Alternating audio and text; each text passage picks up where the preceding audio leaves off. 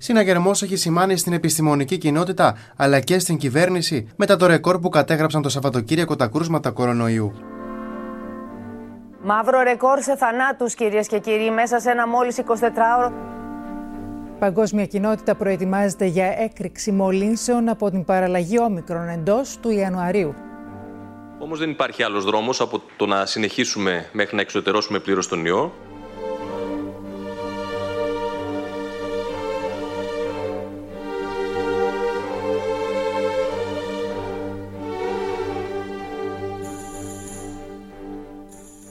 Υπομονή. Υπομονή έλεγαν. Υπομονή για λίγες εβδομάδες και μετά τα μέτρα θα έρθουν. Η απειλή θα περάσει, θα πάρουμε τις ζωές μας πίσω. Η υπομονή για τις λίγες κρίσιμες εβδομάδες κρατάει ήδη δύο χρόνια. Και είμαστε ακόμα εδώ. Είμαστε ακόμη στο σημείο που ακούμε ότι τα χειρότερα μπορεί να μην έχουν έρθει ακόμη.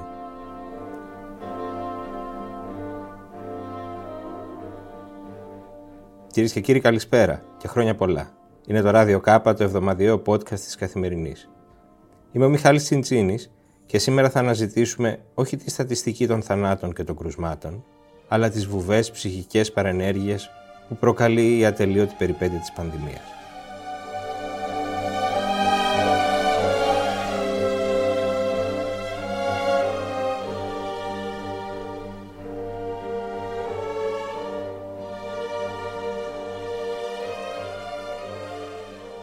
Έχουμε μαζί μας τον κύριο Θανάση Χατζόπουλο, παιδοψυχίατρο, ψυχαναλυτή, ποιητή και μεταφραστή. Καλησπέρα κύριε Χατζόπουλε, χρόνια πολλά. Καλησπέρα σας, χρόνια πολλά. Και αφορμή για αυτή τη συζήτηση ήταν ένα βιβλίο που κυκλοφόρησε πρόσφατα από τις εκδόσεις Αρμός. Ο τίτλος τα λέει νομίζω όλα είναι «Πανδημία και περιοριστικά μέτρα». Ο ψυχισμός απέναντι στο θάνατο και τους περιορισμούς του. Και εκεί εσείς έχετε προσπαθήσει να δείξετε ποιες ας πούμε προϋπάρχουσες αγωνίες αφύπνισε και όξινε η, η πανδημία. Και πρώτη, πρώτο είναι το, το άγχος του θανάτου με το οποίο μας έφερε αντιμέτωπους η πανδημία. Και ήθελα να ξεκινήσουμε από αυτό, γιατί το ακούω συνέχεια να λέγεται, έτσι έχει γίνει κλεισέ, ότι έχουμε πάθει μητριδιατισμό, ότι ακούμε τη στατιστική των θανάτων και δεν μας συγκινεί ότι 100 άνθρωποι, ας πούμε, την ημέρα περίπου στην Ελλάδα χάνουν τη ζωή τους από τον ιό. Και αναρωτιόμουν, αυτό εκπλήσει ένα ψυχαναλυτή, είναι το αναμενόμενο. Ότι έχουμε ανάγκη δηλαδή να το αποθήσουμε και να συνεχίσουμε να ζούμε. Ε, δεν, δεν εκπλήσει δυστυχώς, ε, διότι αυτή είναι η πρώτη αντίδραση που έχει ο καθένας μας απέναντι σε θανάτους οι οποίοι δεν τον αφορούν άμεσα. Δηλαδή δεν είναι από το οικείο περιβάλλον, από το περιβάλλον το κοινωνικό, το άμεσο δηλαδή, ε, γιατί ούτως ή άλλως ε, ο ψυχισμός δουλεύει επάνω σε μια βάση που συνδέεται πολύ με την άρνηση του θανάτου. Αυτό είναι ένα στοιχείο πάρα πολύ σημαντικό και βασικό. Ε, δεν ζούμε έχοντας συνεχώς στη μνήμη μας ή ε, κάπου στην πίσω πλευρά του μυαλού μας το γεγονός ότι είμαστε θνητοί, παρόλο που αυτό κατά καιρούς έρχεται στην επιφάνεια, άλλοτε με τρόπο οδυνηρό, άλλοτε με λιγότερο οδυνηρό. Είναι δηλαδή και μια γνώση την οποία χρειάζεται και να τη διαφυλάξουμε, αλλά και να την αποθήσουμε για να μπορέσουμε να ζούμε. Πώς καταλαβαίνετε εσείς τον άνθρωπο που βαμβαρδίζεται από την πληροφορία ότι μπορεί πολύ εύκολα να προστατεύσει τη ζωή του, αλλά αρνείται αυτή την πραγματικότητα και προτιμάει να αναλάβει το ρίσκο, ας πούμε, και να μείνει ανεμβολίαστος; Πώς τον καταλαβαίνετε εσείς τον ψυχισμό αυτού του ανθρώπου. Αυτοί οι άνθρωποι συνήθως, και λέω συνήθως γιατί για τον καθένα είναι κάθε φορά διαφορετικό, η στάση αυτή τις περισσότερες φορές συνδέεται και με τις ιστορίες του καθενός μας, τις ιστορίες, την ιστορία τη δική του, την ιστορία τουλάχιστον καμιά φορά και δύο γενναίων πιο πίσω, αλλά οπωσδήποτε είναι άνθρωποι οι οποίοι λειτουργούν πολύ με την παντοδυναμία, με το αίσθημα της παντοδυναμίας και αυτοί δεν έχουν απλώς αποθήσει το, το ότι είμαστε θνητοί, αλλά ε, το έχουν αποκλείσει κατά κάποιο τρόπο. Ακόμα και όταν βρίσκονται απέναντι σε αντιληπτικά δεδομένα τα οποία τους υπενθυμίζουν τη φθορά, την αρρώστια, το θάνατο, εκείνοι επαναληπτικά αυτά τα δεδομένα τα πετάνε έξω από την σφαίρα της συνείδησής τους. Δεν θέλουν να ξέρουν τίποτα. Δεν θέλουν να γνωρίζουν τίποτα για όλο αυτό σε βαθμό που αυτό πολλές φορές τους εκθέτει τους ίδιους σε κάτι που καμιά φορά μπορεί να είναι και θανατηφόρο. Μπορεί αυτό το τείχος της άρνησης να σπάσει; Και με ποιο τρόπο; Γιατί γίνεται μεγάλη συζήτηση αν αρκούσε η εκστρατεία πυθούς ή αν υπήρχε άλλος τρόπος να πιστούν. Η γνώμη μου είναι ότι πολύ δύσκολα σπάει για τους ανθρώπους οι οποίοι έχουν ε, τέτοιους αμυντικούς μηχανισμούς είτε διασχιστικούς, το κρατάνε σε μια πλευρά του εαυτού τους με την οποία δεν έχουν καμιά επικοινωνία, ε, είτε ακριβώς η παντοδυναμία κυριαρχεί στην, στον ψυχισμό τους. Από αυτή την άποψη υπάρχει πάντα ένα ποσοστό ανθρώπων οι οποίοι κρατάνε κάτι από μια παιδική παντοδυναμία η οποία δεν τους επιτρέπει να έχουν πρόσβαση σε αυτό που ονομάζουμε αρχή της πραγματικότητας.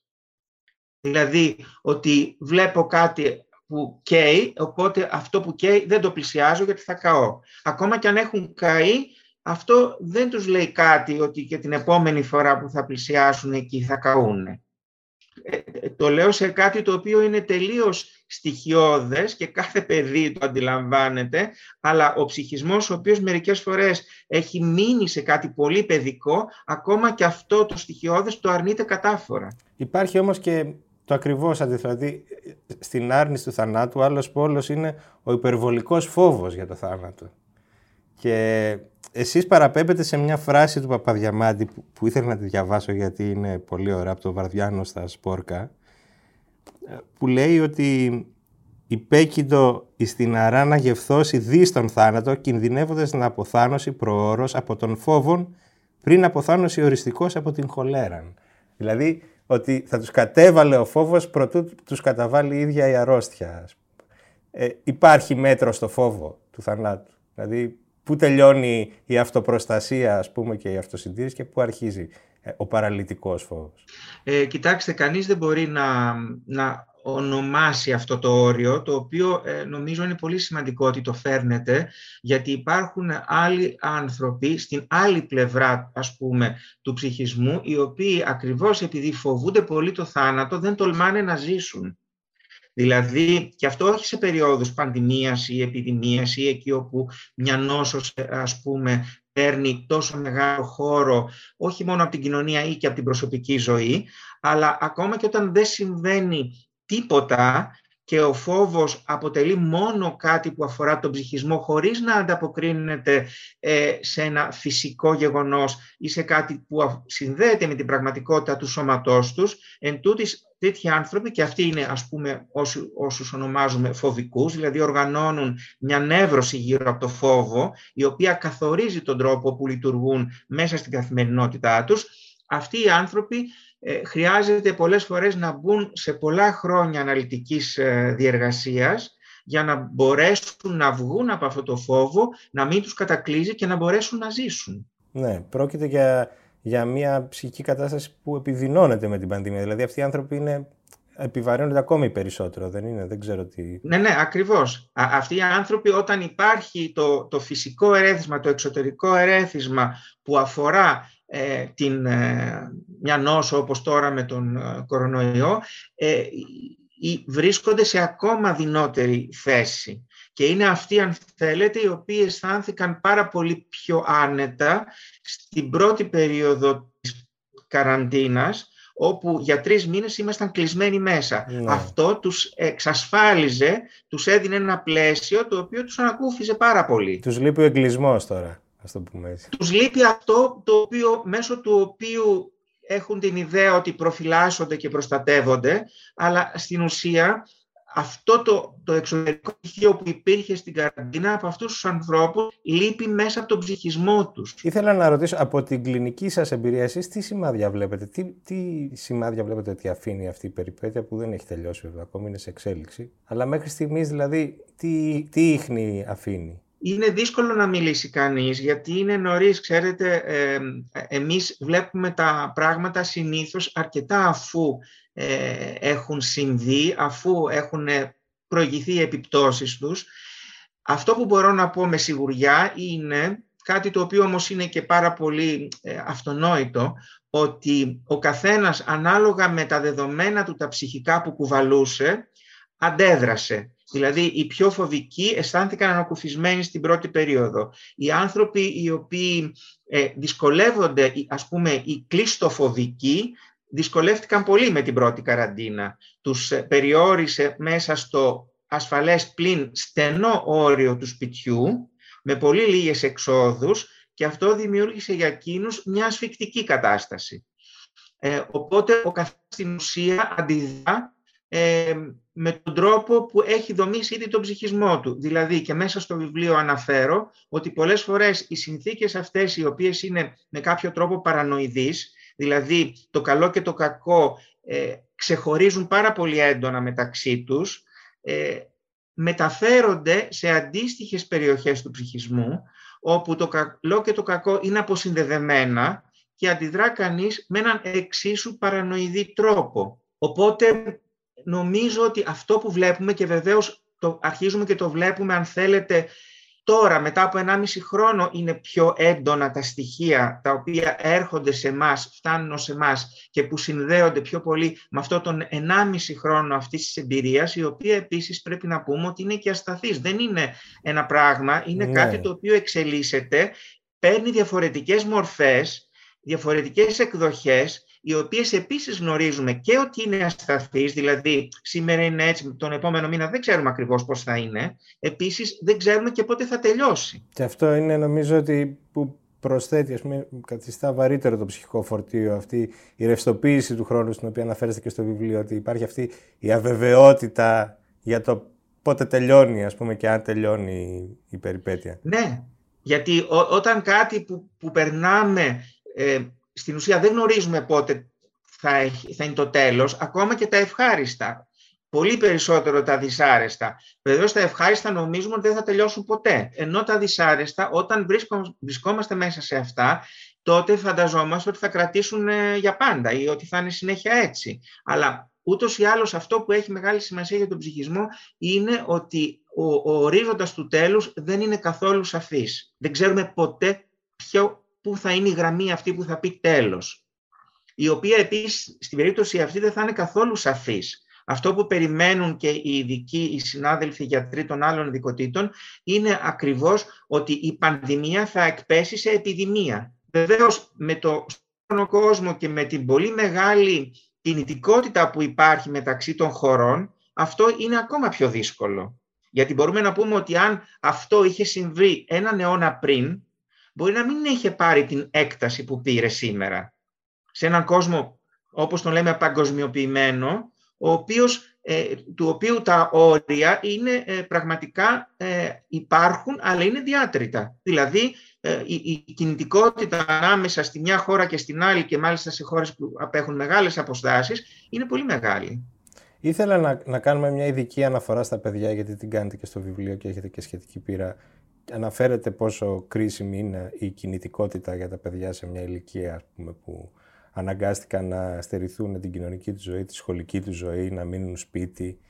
Και ήθελα να μου πείτε αν, αν αυτό περιμένετε ότι θα αφήσει κάποια μόνιμα σημάδια σε αυτή τη γενιά που βρέθηκε σε αυτή την κατάσταση και ενδεχομένως να ξαναβρεθεί, το απέφχονται όλοι, αλλά κανείς δεν μπορεί να πει με βεβαιότητα ότι δεν θα χρειαστεί να ξανακλείσουν τα σχολεία. Ε, κοιτάξτε, δεν μπορούμε να ξέρουμε. Ε, οπωσδήποτε όμως τα παιδιά, ε, επειδή ακριβώς ο ψυχισμός τους ε, έχει μια μεγαλύτερη πλαστικότητα από αυτή που έχει ο ψυχισμός των ενηλίκων και πολύ πιο εύκολα προσαρμόστηκαν ε, σε όλες τις ηλικίες με τη συνθήκη του εγκλισμού ή των τηλεμαθημάτων πολύ πιο εύκολα από ότι οι γονείς και νομίζω ότι πολύ πιο εύκολα θα το ξεχάσουν και θα προσπαθήσουν με ό,τι πήραν από αυτή την περίοδο αρνητικό και θετικό να συνεχίσουν και να, μεγαλώσουν, να μεγαλώνουν, να, μεγαλώνουν ψυχικά δηλαδή και συγχρόνως βεβαίως ε, να ό,τι ελλείμματα προέκυψαν από αυτή την περίοδο θα μπορέσουν στη συνέχεια να τα αναπληρώσουν. Δηλαδή είμαι κάπως αισιόδοξος γιατί ακριβώς η, η δουλειά μου με τα παιδιά με, με κάνει να σκέφτομαι συνεχώς ότι έχουν μια δυναμική ψυχική την οποία εμείς οι ενήλικοι την έχουμε χάσει. Χρειάζεται δηλαδή να εργαστούμε πολύ για να το πετύχουμε αυτό. Ναι, αυτό το εκλαμβάνω ως μια πιο αισιόδοξη ας πούμε εκδοχή για το πώς πρόκειται να ανταπεξέλθουν ψυχικά τα παιδιά σε, σε στην πανδημία. Αλλά έχω ακούσει από συναδέλφους σας να λένε ότι στην Επιτροπή ή τέλος πάντων σε αυτό το κύκλο των ειδικών που γνωμοδοτούν για την ε, ε, υγειονομική πολιτική και για τα μέτρα κατά της πανδημίας θα έπρεπε να υπάρχει και η ψυχιατρική ματιά. Και ήθελα να σας ρωτήσω εσείς, δηλαδή τι πιστεύετε ότι θα έλεγε ένας ψυχίατρος αν μετήχε σήμερα σε μια ομάδα ειδικών επιδημιολόγων, πνευμονολόγων που ετοιμάζονται να πάρουν νέα περιοριστικά μέτρα για το, κατά της πανδημίας. Τι θα τους έλεγε ο ψυχίατρος; Κοιτάξτε, δεδομένου ότι τα παιδιά, όπως είδαμε, νοσούν και πιο δύσκολα και νοσούν και πιο ελαφρά ε, και δεδομένης της μεγάλης αξίας που έχει για τα παιδιά η κοινωνική πλευρά του σχολείου, όχι η γνωστική και η μαθησιακή, ε, εγώ θα ήμουν υπέρ του να παραμείνουν τα σχολεία ανοιχτά όσο γίνεται, πώς να το πω, υπό τις πιο δυσμενείς συνθήκες, να είναι ένα από τα τελευταία πράγματα που θα, που θα έκλειναν. Γιατί τα παιδιά ακριβώς ε, χάνουν πολλά από την απουσία της συνύπαρξης μέσα στο σχολείο και το χώρο του σχολείου. Ή ας πούμε από το, από το γεγονός ότι στην, στην πρώτη καραντίνα είχαν κλείσει ακόμα και τα πάρκα και οι παιδικές χαρές. Αυτό κατά τη γνώμη μου το γεγονός δηλαδή ότι οι παιδικές χαρές έκλεισαν στην πρώτη καραντίνα ήταν ένα λάθος το οποίο προέκυψε και από άγνοια αλλά και επειδή ε, δεν καταλαβαίνουμε πόση μεγάλη αξία έχει αυτή η συνέβρεση των παιδιών σε έναν κοινωνικό χώρο ανοιχτό ε, αυτών των συναντήσεων και των αλληλεπιδράσεων που μπορεί να μην έχουν κάτι το πολύ συγκεκριμένο πάντα, να είναι ένα παιχνίδι με ένα παιδί που θα το συναντήσει ξανά μετά από 10 μέρες ή μετά από 20 μέρες και όμως αυτό έχει μεγάλη αξία για τα παιδιά. Άλλωστε, μην ξεχνάμε ότι ένα παιδί όταν βρεθεί σε ένα περιβάλλον κοινωνικό στο οποίο υπάρχουν παιδιά και ενήλικοι, οι πρώτοι στους οποίους θα απευθυνθεί και μιλάω για μωρά, για παιδιά που είναι κάτω του ενός έτους, ένα μωρό θα κοιτάξει πρώτα ένα παιδί και μετά τους υπόλοιπους ενήλικους. Θέλω να πω, ένα παιδί απευθύνεται και κατευθύνεται πάντα προς τα όμοιά του, προς τους και τις όμοιές του. Και αυτό το ελεύθερο παιχνίδι νομίζω ότι είναι πολύ κρίσιμο για την ψυχική τους ανάπτυξη, έτσι δεν είναι, να μπορούν να... Ε, δεν μπορεί να αντικατασταθεί από τίποτα, πραγματικά τίποτα. Ούτε από τα παιχνίδια που παίζουν μεταξύ τους τα παιδιά μέσω των, της οθόνης από απόσταση και έχουν μία διάδραση, αλλά είναι από μακριά, από μακριά αυτή η διάδραση, είναι τηλε, τηλεδιάδραση ας πούμε. Ε, αυτό το, το, το, η σώμα με σώμα κατά κάποιο τρόπο αλληλεπίδραση, ακόμα και αν αυτό δεν σημαίνει σωματική επαφή, αλλά απλώς σωματική παρουσία στον ίδιο χώρο, έχει μεγάλη αναπτυξιακή αξία για τα παιδιά. Επηρεάζει όμως και τους ενήλικες, γιατί και στο βιβλίο κάνετε εκτενή αναφορά για το πώς αλλάζουν οι συνθήκες ας πούμε, της ψυχαναλυτικής συνεδρίας όταν γίνεται εξ αποστάσεως και μέσω Skype, Zoom και, και ήθελα να σας ρωτήσω αν βλέπετε και κάποιες, ε, κάποια αποτύπωμα, ας το πούμε, της ανάγκης αυτής να επικοινωνούμε εξ αποστάσεως και στους ενήλικες, κάποιο ψυχικό αποτύπωμα. Το βασικό είναι ότι αυτό που λείπει σε αυτές τις περιπτώσεις είναι το σώμα και η συμπαρουσία των σωμάτων. Ε, που γι' αυτό μιλάω στο βιβλίο για ψυχισμό, δεν μιλάω για ψυχή, ε, που βεβαίως έχει και τις μεταφυσικές της συμπαραδηλώσεις, αλλά γιατί ακριβώς για μένα ο ψυχισμός είναι η ψυχή και το σώμα μαζί. Είναι η, πλευρά του σώματος που είναι προς τη μεριά του ψυχικού. Ε, γιατί υπάρχει, ας πούμε, και η πλευρά του σώματος που πάει πιο πολύ προς το οργανικό υπόστρωμα, το βιολογικό δηλαδή.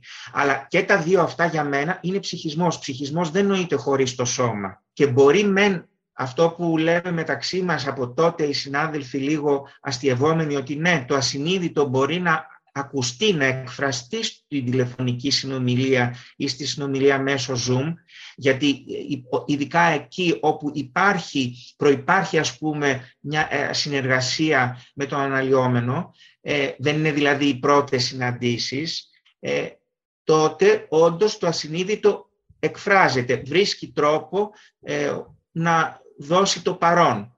Ωστόσο δεν είναι το ίδιο. Το, το σώμα το οποίο μένει εκτός κάποια στιγμή θα εκφράσει τη δυσκολία αυτής της συνάντησης από απόσταση.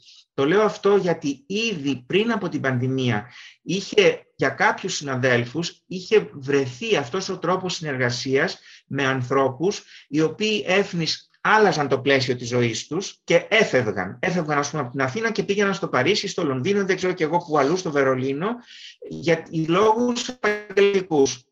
Αυτό αντί στις μέρες μας να αναζητούσαν έναν συνάδελφο αντιστοίχως εκεί, να συνεργαστούν, δηλαδή να συνεχίσουν την ανάλυση τους με έναν άλλο ψυχαναλυτή, πολλές φορές έβρισκε τη λύση αυτής της εξαποστάσεως συνεργασίας η οποία συνεχιζόταν με τον αναλυτή με τον οποίο είχαν ξεκινήσει από την Αθήνα.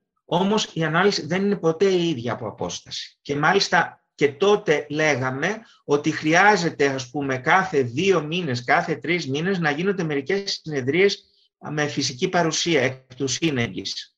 Ε, τώρα η συνθήκη της πανδημίας αυτό το το καθιέρωσε για ένα διάστημα. Αυτό που βλέπουμε στη συνέχεια είναι ότι είναι εύκολο μετά για κάποιον αναλυόμενο, ο οποίος ε, έχει κάποιο σωματικό πρόβλημα, ας πούμε, και που δεν το επιτρέπει να κινηθεί και να φτάσει στο γραφείο του αναλυτή, ε, να λέει, α, να κάνουμε από Zoom ε, τη συνεδρία.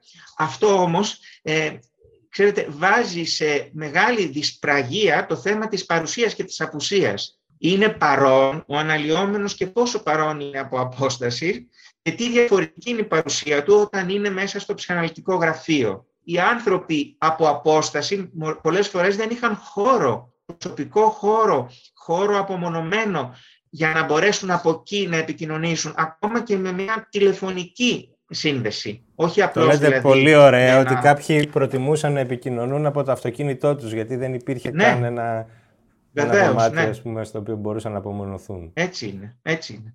Ε, δηλαδή είναι η εμπειρία μας αυτή και όχι μόνο η δική μου αλλά και άλλων συναδέλφων. Ε, νομίζω ότι τηρουμένο των αναλογιών ε, αυτό που ισχύει για τη σχέση ψυχαναλυτή-αναλυόμενου ισχύει γενικώ για, για την επικοινωνία. Ότι η επικοινωνία όταν είναι και το σώμα παρόν είναι τελείως διαφορετική. Κοιτάξτε, πράγματι, και το λέω αυτό ακόμα και για τις περιπτώσεις των ανθρώπων που κάνουν μια ανάλυση ξαπλωμένη στον τιβάνι, δηλαδή δεν έχουν οπτική επαφή με τον ψυχαναλυτή. Ακόμα και σε αυτή την περίπτωση ε, είναι πολύ διαφορετική η συνεδρία. Ήθελα πάλι να τελειώσουμε με το βιβλίο που κυκλοφορεί από τις εκδόσεις Αρμός, Πανδημία και Περιοριστικά Μέτρα. Και ήθελα να ρωτήσω, προφανώς έχει γραφτεί με τη σκέψη ότι η πανδημία κάποια στιγμή θα τελείωνε δεν, ε, δεν μπορούσατε να, να προβλέψετε ότι θα συνεχιζόταν ακόμη. Και ήθελα να ρωτήσω αν το γράφατε σήμερα, το γράφατε αλλιώς. Υπάρχουν πράγματα δηλαδή που ε, έχουν αλλάξει ας πούμε την οπτική σας; Δεν νομίζω ότι θα έγραφα κάτι αλλιώς. Άλλωστε αυτό το βιβλίο ξεκίνησε να γράφεται αμέσως μετά το τέλος της πρώτης καραντίνας, εκεί περίπου τον Μάιο του 20 και ολοκληρώθηκε τον Μάρτιο του 2021. Το βιβλίο αυτό λοιπόν γράφτηκε παράλληλα με την εξέλιξη της πανδημίας και αυτό σημαίνει ότι κάποιες στιγμές, κάποιες περιόδους της γραφής του τα πράγματα ήταν πιο αισιόδοξα, φανταζόμασταν ότι η πορεία θα είναι διαφορετική. Κάποιες άλλες περιόδους ε, τα πράγματα γινόντουσαν πάλι πιο δύσκολα, οπότε παρέμενε ανοιχτό το θέμα και της διάρκειας αυτής της κατάστασης και του ποια θα ήταν η πορεία η ποιοτική σε σχέση και με τους θανάτους και με τη νόσηση και με το, το κοινωνικό θέμα του πώς κινούμαστε, πώς εργαζόμαστε κλπ. Γιατί όπως γράφει το βιβλίο, η κινητικότητα ήταν ένας βασικός, ε, μια βασική παράμετρος ε, η οποία επηρεάζει πάρα πολύ, είναι μέρος του ψυχισμού, ε, το οποίο επειδή όμως εκφράζεται κυρίως μέσω του σώματος, ε, είναι κάτι που το ξεχνάμε όταν μιλάμε για τον ψυχισμό. Αλλά η κινητικότητα είναι στην αρχή της ψυχικής ζωής. Είναι θεμέλιο κατά κάποιο τρόπο της ψυχικής ζωής. Όταν αναστέλλεται, πολλά πράγματα στραβώνουν, δυσκολεύονται. Κύριε Χατζόπουλο, ευχαριστώ πάρα πολύ για τη συζήτηση. Εγώ ευχαριστώ πολύ.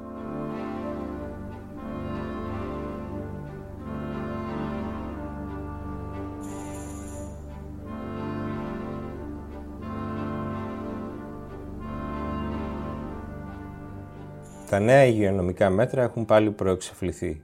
Εκείνο που δεν μπορεί ακόμη να μετρηθεί είναι οι ψυχικές παρενέργειες που θα έχουν στον χρόνο. Αυτά για σήμερα. Το ράδιο Κάπα επιστρέφει την επόμενη Παρασκευή. Καλή χρονιά. Στείλτε μας σχόλια και προτάσεις στο Radio K,